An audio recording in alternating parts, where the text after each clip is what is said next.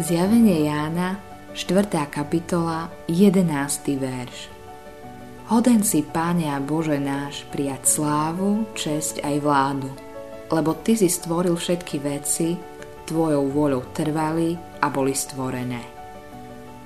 Jeden zo základných rozdielov medzi ľuďmi a zvieratami je, že zvieratá neúctievajú, zatiaľ čo ľudia áno. Prečo? Lebo Boh takýmto spôsobom stvoril iba ľudí. Biblia hovorí, že do našich srdc vložil väčnosť. Tušíme, že existuje niečo viac a to nás vedie k úctievaniu. Niektorí ľudia porozumeli, že sme stvorení, aby sme poznali a uctievali Boha, nášho stvoriteľa. Napriek tomu mnohí z nás pána neúctievajú a tak prichádzame o to, čo pre nás Boh pripravil. V zjavení Jána 4. kapitole 11. verši čítame Hoden si, Páne a Bože náš, prijať slávu, česť aj vládu, lebo Ty si stvoril všetky veci, Tvojou vôľou trvali a boli stvorené. V záhrade v Edene žil Adam v dokonalom raj. Boh mu dal spoločnosť, aby sa oň mal s kým deliť.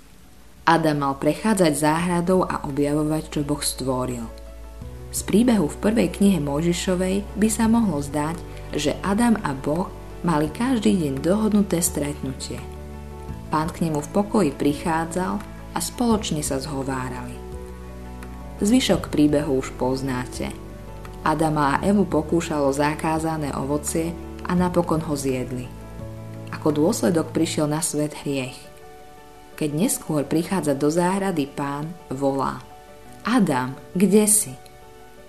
Istým spôsobom sa dnes pýta to isté nás. Kde si? Túžim po vzťahu s tebou. Chcem, aby si objavil dôvod, prečo som ťa stvoril. Boh nás postavil na túto zem, aby sme ho uctievali. Stvoril nás pre svoju radosť.